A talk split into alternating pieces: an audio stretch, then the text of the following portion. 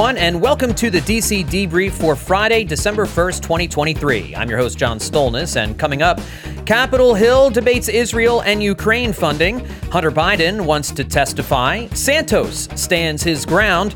And Democratic Senator Joe Manchin speaks to CBN about his political future and potential presidential aspirations. All that coming up on this week's edition of the DC Debrief. Just a friendly reminder from your neighborhood podcaster to tell a friend or family member about this here fine podcast, the DC Debrief, the weekly look back at the biggest stories in Washington, D.C. We can be found on Apple Podcasts, Spotify, wherever you can get podcasts there we are. So please also leave a five star rating and maybe even a review on Apple Podcasts if you listen to us there.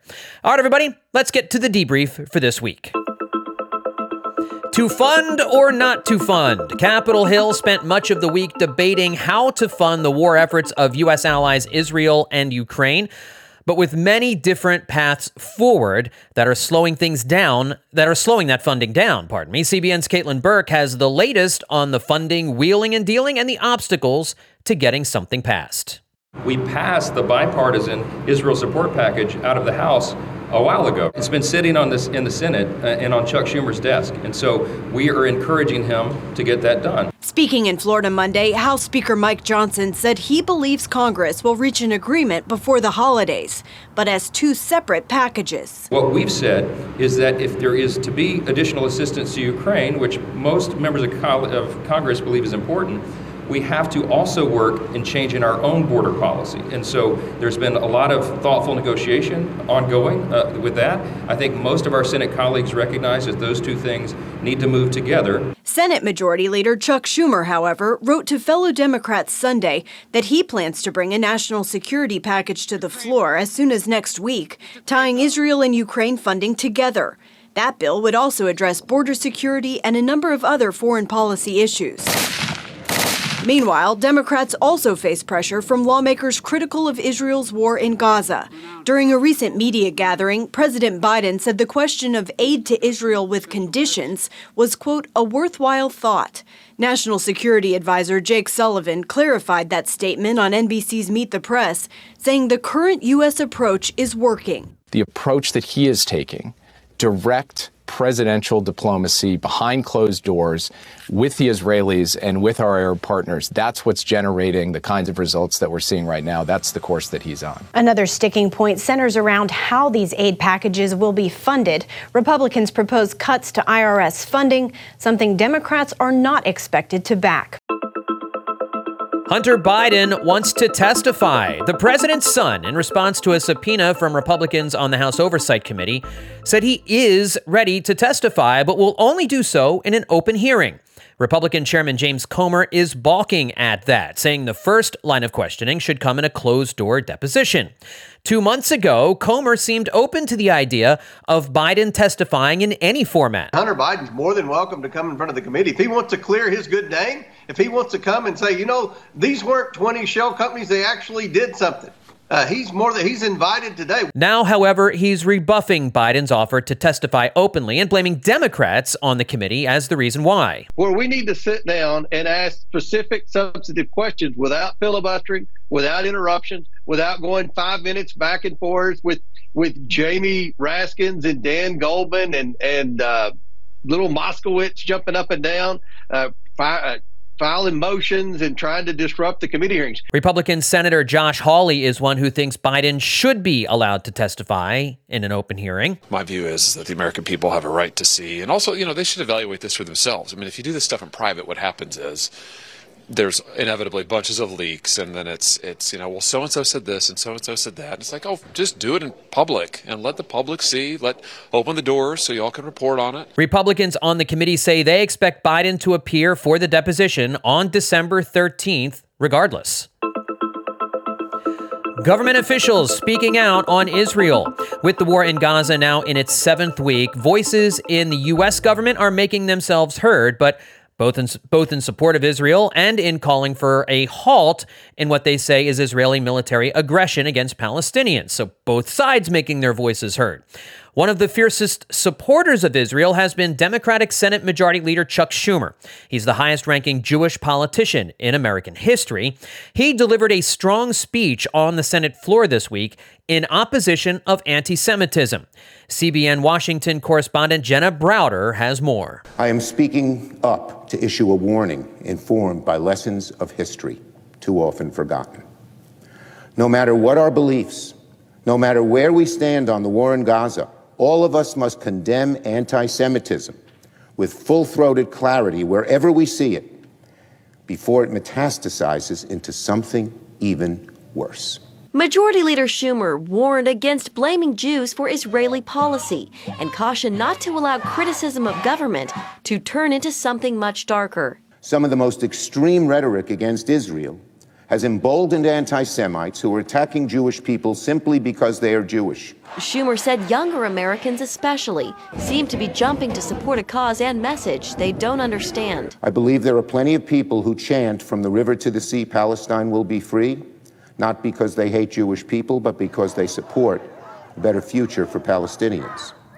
But there is no question that Hamas and other terrorist organizations have used this slogan to represent their intention to eliminate Jewish people, not only from Israel, but from every corner of the earth. The majority leader's address comes as a growing number of government officials and federal workers are criticizing President Biden's support of Israel and its war on Hamas. We are congressional staffers on Capitol Hill, and we are no longer comfortable being silent. More than 100 congressional staffers recently staged a walkout, and hundreds of federal political appointees and staffers signed a letter demanding President Biden pursue an Israeli ceasefire and take immediate action to end Palestinian casualties. In another instance, a top CIA official posted a pro Palestinian image to her Facebook page. A public political statement former Secretary of State Mike Pompeo says is unacceptable. I'm struggling for words because it is so far out of bounds, right? right? It is so disconnected from the fundamental role that they have. Over in the House, a vote Tuesday on legislation reaffirming Israel's right to exist and condemning Hamas did not receive unanimous support. Representative Cori Bush, a Democrat from Missouri, refused to vote for either measure, and Representative Rashida Tlaib of Michigan voted present for the resolution, which centered on Israel's existence. Jenna Browder, CBN News, Washington. Santos expelled. Well, it finally happened. Embattled Republican Congressman George Santos has been expelled from Congress. The vote was 311 to 114, with 105 members of his own party dis- voting to expel him despite the GOP House leadership voting against. Republican leadership declined to whip the vote, meaning they exerted no influence into what their members would do. But again, it should be noted that Republican leadership mostly voted not to expel. Now, earlier in the week, it was expected that Santos was going to step down when he took to the House floor for a speech on Tuesday. After all, you had the House Ethics Committee releasing a blistering report before Thanksgiving accusing him of violating several House ethics standards and accusing him of multiple corruption crimes. However, acknowledging those sharks encircling him in the waters of his political future, Santos was defiant and said he would not step down. We are now going down a third attempt for a privilege resolution to expel me from the House of Representatives this week. Uh, just introduced one earlier today, and just earlier this evening, we had a second. Here's the case in point. In history, five members of Congress have been expelled. All five had suffered convictions in a court. All five had due process. This expulsion vote simply undermines and underscores the precedent that we've had in this chamber. It is the first time that a member of Congress has been expelled in more than 20 years, and he became just the sixth House member in, history, in history to be forcibly removed. Uh, he had already said that he would not run for reelection in 2024, but now the Republicans have one fewer member of Congress in the caucus. Joe Manchin speaks to CBN. West Virginia Democratic Senator Joe Manchin surprised everyone a couple of weeks ago when he announced he was not seeking re election next year, almost certainly flipping a blue seat in the Senate red. And now there's talk he may run for president as a third party nominee. CBN's Wendy Griffith sat down with him this week to see just how realistic that possibility is. Senator, are you running for president in 2024? You know, those questions have been asked to me so many times, and me not running for Senate has nothing to do with where I think this country should be going. Mm. It gives me the time now to go out and see if there's enough other people in America, whether it's me, whether it's someone else. And we'll have more with Wendy in just a minute on her interview with Manchin for our deep dive this week.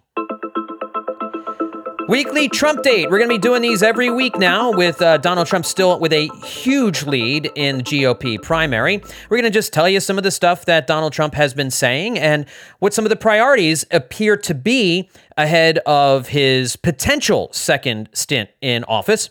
In a post on Truth Social this week, Donald Trump appeared to threaten or jail reporters who work for the left-leaning MSNBC and use government and use the government to restrict access or shut the network down.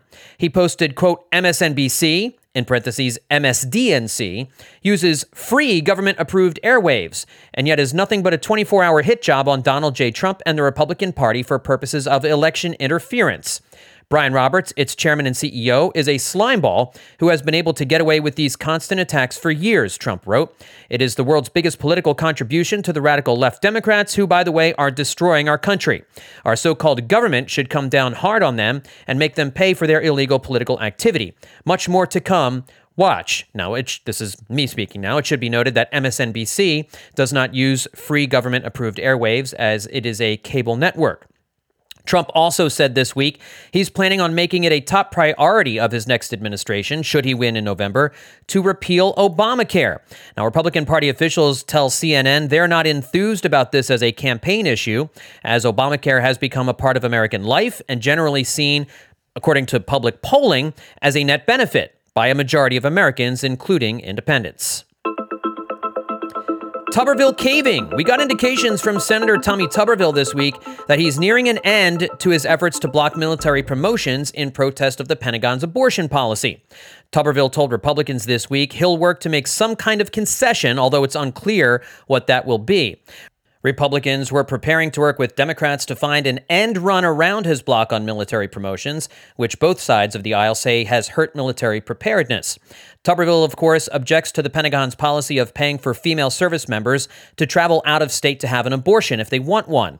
It appears as though Tuberville's hold will be dropped on all military promotions for anything other than four star generals, which almost always result in Senate hearings anyway. The timing on this is unclear, but expect this situation to be resolved soon. Senate Judiciary meltdown. We don't do a lot of these inside politics topics on the debrief because, generally speaking, I don't think they're terribly important. But this one is notable just in the sheer anger that was heard at a Senate Judiciary Committee meeting that took place on Thursday. And this is a committee that generally does a lot of bipartisan work together. Ahead of a vote to issue subpoenas to two conservative donors, Harlan Crow and activist Leonard Leo, as part of the committee's investigation into potential ethics violations by Supreme Court Justices Samuel Alito and Clarence Thomas, the committee had to approve two judicial nominees that had been previously debated upon before. Several Republican members, and, and, what Democrats say was an effort to slow down the process and make it so that the subpoena vote later would take place after the meeting had gone past two hours, which would have violated Senate committee rules refused to allow a handful of Republican senators in the room from voicing their opposition to the judicial nominees. Take a listen. Mr. Chairman, I would also like to speak on the nomination. I, I, understand what you'd like to do, but I'm saying that in fairness, we have debated these nominees twice, and I ask the clerk to call the roll. Mr. Chairman, Mr. you're Chairman. denying us an right. opportunity to Mr. speak on, on a nominee. Man. I mean, third time. No. Okay, do this. Just we don't do have it. a right to speak under the rules. Under the third, uh, the third time, I'd say no. So, you, so you're just going to make it up? So you, yeah. I'd like to There's going to be a lot of consequences I'd like coming to speak here. Too, Mr. You're going to have a lot of consequences coming if you go down this road. You better I've believe cautioned it. you. I've cautioned a lot of you. The clerk will call the roll. Listen to me. I cautioned a lot of you. All right, so is everybody following that? The, the Republicans wanted to, to be heard on these two judicial nominees. Democrats felt that they only wanted to be heard on these two nominees, which had been voted on two pre or had been debated two previous times in order to slow down what was to come later in the meeting, because it would have violated Senate rules happening so late in the meeting. Anyway, after the roll call was made, the nominees were passed with 11 Democratic votes and no Republicans voting. Republican members then walked out of the room Chairman Dick Durbin then called for the vote on the subpoenas at the end of the meeting, which was done without a quorum and without Republicans present which Senator Ted Cruz said makes the subpoena vote invalid. Republicans like Senator Lindsey Graham have warned Democrats on the committee not to move forward with the subpoenas into the Supreme Court ethics probe, saying it's simply a witch hunt to smear Justice Thomas. Now, again, this could also endanger a number of bipartisan pieces of legislation that normally cordial that the normally cordial committee was working on together. So that's why this story, that's why I'm bringing it up, is because they had worked together on gun control legislation, on uh, other judicial nominations uh, in, in previous months. But you wonder, could that muddy the waters at all? All right, that'll do it for your debrief. Now let's take our deep dive for this week. A little earlier in the podcast, uh, you heard me play a little bit of sound from Senator Manchin and in his interview with CBN's Wendy Griffith. Obviously, Senator Manchin has been uh, at the center of so much in, in Congress, especially after the midterms last year. Uh, and now he is going to be leaving the Senate, uh, deciding not to run for reelection in 2024. And joining me to talk a little bit more about her interview with the Democratic senator from West Virginia is Wendy Griffith. Wendy, thanks for coming on the DC Debrief. How are you? Thanks, John. It's great to be here. It's great to talk to you. And uh, Wendy, I know you were in our DC bureau this week for your meeting on Capitol Hill, your interview with uh, with Senator Manchin. And I mean, Senator Manchin has a D next to his last name. He is a Democrat. He caucuses with the Democrats. But I know there have been many occasions over these uh, last few years, especially as the as the margin in the Senate narrowed and, and Democrats regained control, that he didn't necessarily go with the flow, didn't give uh, the Democratic leadership exactly what they wanted. And so, despite that, he is going to be a Democrat leaving his Senate seat in a red state. So, why did he decide that now is the time for him to step away? I think there were a couple of reasons. When I asked him that question very specifically, he said it was time, you know, when it's your time. I think probably what also factored in is that, uh, you know, he's had this amazing political career. He started uh, boy, I knew him back, I guess, 40 years ago when he was a state senator.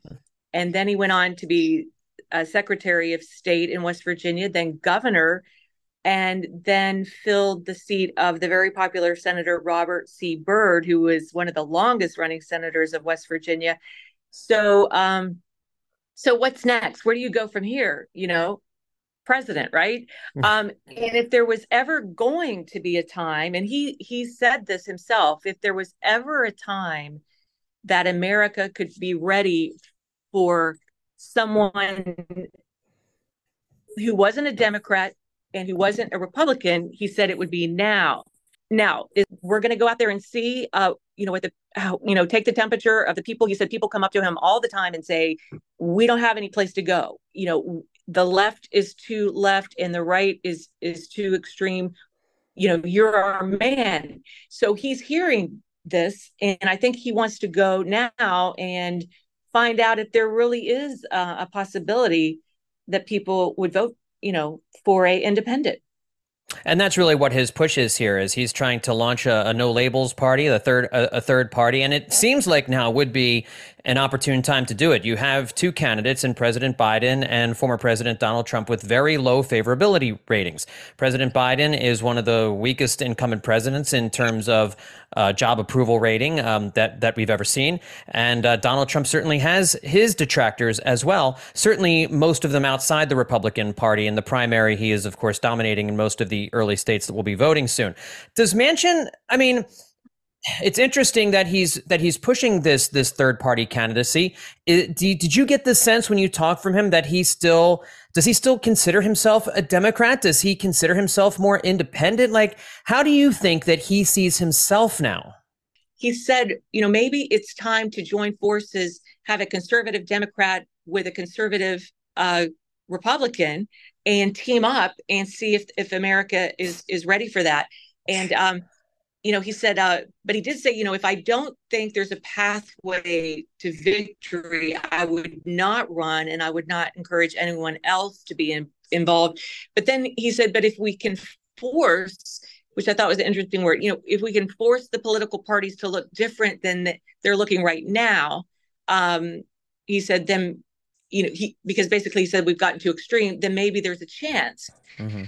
Um, but yeah, I I I think you know he's just going to go. He's going to do this tour of the country and and talk to people. I did ask him, you know, well, who who would be your perfect running mate? And of course, he didn't want to go there.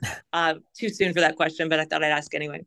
But I mean, it's interesting that he so, accepted the yeah. question of a potential running mate meaning him at the top of a ticket. And he hasn't come right out and said, you know, I'm running. But he's when he's been asked the question, are you considering this? He has said he's considering all options. And so, did you get the sense from him that he's going to wait until kind of the, the the primaries are are over? Like, what did you get a sense from him as to what his time frame is on any decision making on his part? I know. I said, "Do you even have time to do this?" And he he um he looked at me sort of shocked look like well of course you know we, have got 13 months. I mean so he he thinks in, in his mind there's plenty of time. I think uh the voters we don't feel like there's that much time left. Um right. but yeah i think he's he wants to hit the road. Here's something he said to me um you know he said he i'm sorry i was just looking for a quote that i um thought was really good. He said what's missing is he says i've tried for 13 years is that he's been senator for 13 years. He says we're not going to change Washington in Washington. Everybody's who's watching or hearing this interview, that's where the changes are going to happen. If you want to find that mainstream middle, that common sense denominator, then you have to that you have to run that you want to run your life by your you don't run your life from the extremes so he really wants to position himself as the, person if you're if you are sick and tired of the bipartisanship, if you're sick and tired of the hate, and he even called it evil, he said, you know, what's happening, the extremes have gotten evil. He says he wants to be that person that people can go to because he said a lot of people are coming up to him and saying, we have no place to go. Hmm. So will Joe Manchin be that place to go? You know, that's the question yeah. everybody wants to know. Now, if he's running as a third party candidate, there's obviously people who will say you're going to take votes away from Joe Biden, or on the other side, you're going to take votes away from Donald Trump. And it's not clear at all. I mean, there have been some other third party candidates that have popped their heads. RFK Jr. obviously had some run there. Um, he, it's unclear exactly whether he has any impact on on the candidates. It seems like he siphons off a little bit from from both in most of the on most of the polling. Um, is he concerned at all about a third party potentially giving one guy or the other an advantage? I mean, would it, it, I guess the, the the point is, as a Democrat, is he concerned about him running as a third party potentially allowing Donald Trump to win a second term? He said, no, that's ridiculous. He said, did Ross Perot help to get Bill Clinton for that, for that to happen? So he said, and he also brought up RFK Jr. running and said, you know, he said, think about the time we're living in when somebody with the last name Kennedy is running as an independent when they had been such, you know, a stronghold of Democrats for for years and years. So he he literally he really looked and uh, sounded excited. Manchin did to me about the possibility that America was ripe for an independent. Is he? Did, did you get a sense from him that he's concerned about President Biden and his ability to handle the job and handle a second term? You know, I we didn't get uh, really too much into Biden. Um, I asked him how he how he thought Biden was handling the war between Israel and Hamas, and mm-hmm. he was complimentary. Uh, he said, you know, he's in a tough situation and he's doing the best he can. So he had good things to say about him there. But um, I just wanted, you know, we didn't go there. Okay. So, but he, but he has publicly said, you know, that uh, that I believe he's publicly said that it's too too far to the left, and mm. um, and I think we've seen seen that with our own eyes. Mm-hmm. Yeah, I mean, Congressman Dean Phillips is, is running as a as a Democrat opponent to Joe Biden and has been complimentary of of President Biden, but just feels like you know there's a younger generation that needs to kind of move the ball forward a little bit. So it's it's very interesting here, and and it does seem as though, like I mentioned before, this is ripe for a, a third party to come in and and make some noise. Just what kind of noise the the third party is going to make, and whether or not, and I guess this is the this is something that um, he would probably push back against, but a third party candidate? Can it be another Washington senator? You know, does it or, or would it does a third party candidate in order to really make an impact? Should it be someone who's kind of non traditional? Could it be someone who's from outside the political spectrum? Would that not capture the attention of the American American people more? But he obviously feels like he is in a good place to be that that alternative, given his bona fides of of running the middle in terms of where where the Senate and where Congress is right now you know, he is unique. But then when you look at his voting record, he's still, you know, he he'll talk the talk, but then when it's time to vote, you know, the majority of the time he still goes with the Democrats. So with that said, a lot of the Republicans are not sad to see him go as a Democrat. They're sad to see him go as a person. He's a very mm. liked person. Um, and is more of a statesman. Last thing for you, Wendy. You also talked to them a bit about his faith. He's Catholic. How does his faith intersect with his public life? He said, you know, I said, um, you know, how is your faith guiding you right now? And he says, well, I hope you you always have your faith and you never lose your faith. Um, and uh, I might have messed up that quote actually, but anyway, he said, you know, his Catholic faith and his family has always been super important to him. He said he was a privileged child in terms of the love and unconditional love he received, and that God and church and family have always been important. And and he, he talked a little bit about when he was governor and had people come in to pray in the office and he he did say that he really missed being governor and that was the best job he ever had because he could be the CEO. He could be he could change lives every single day. He said uh, he said coming to the Senate being one of 100 and all the the red tape is is really difficult and he even thought he made a huge mistake when he first came to the Senate. And it's funny because uh, Governor Kristi Noem of South Dakota told me the same thing. She said, I was born to be uh, a governor. It, she, she said the same thing in terms of I like being governor better because I can be a CEO. Mm. That makes a lot of sense. Get I things mean, done. Yeah, I mean that that absolutely makes a lot of sense, and um, certainly you have more more to control. The Congress is pretty out of control right now. There's a lot of uh, a lot of hoops to jump through to get anything done. But it was a great interview. Uh, for anybody who hasn't seen it, you can see it over on our website cbnnews.com. Wendy, thank you so much for the interview, and thanks for joining us here on the DC Debrief to talk about it. We appreciate it.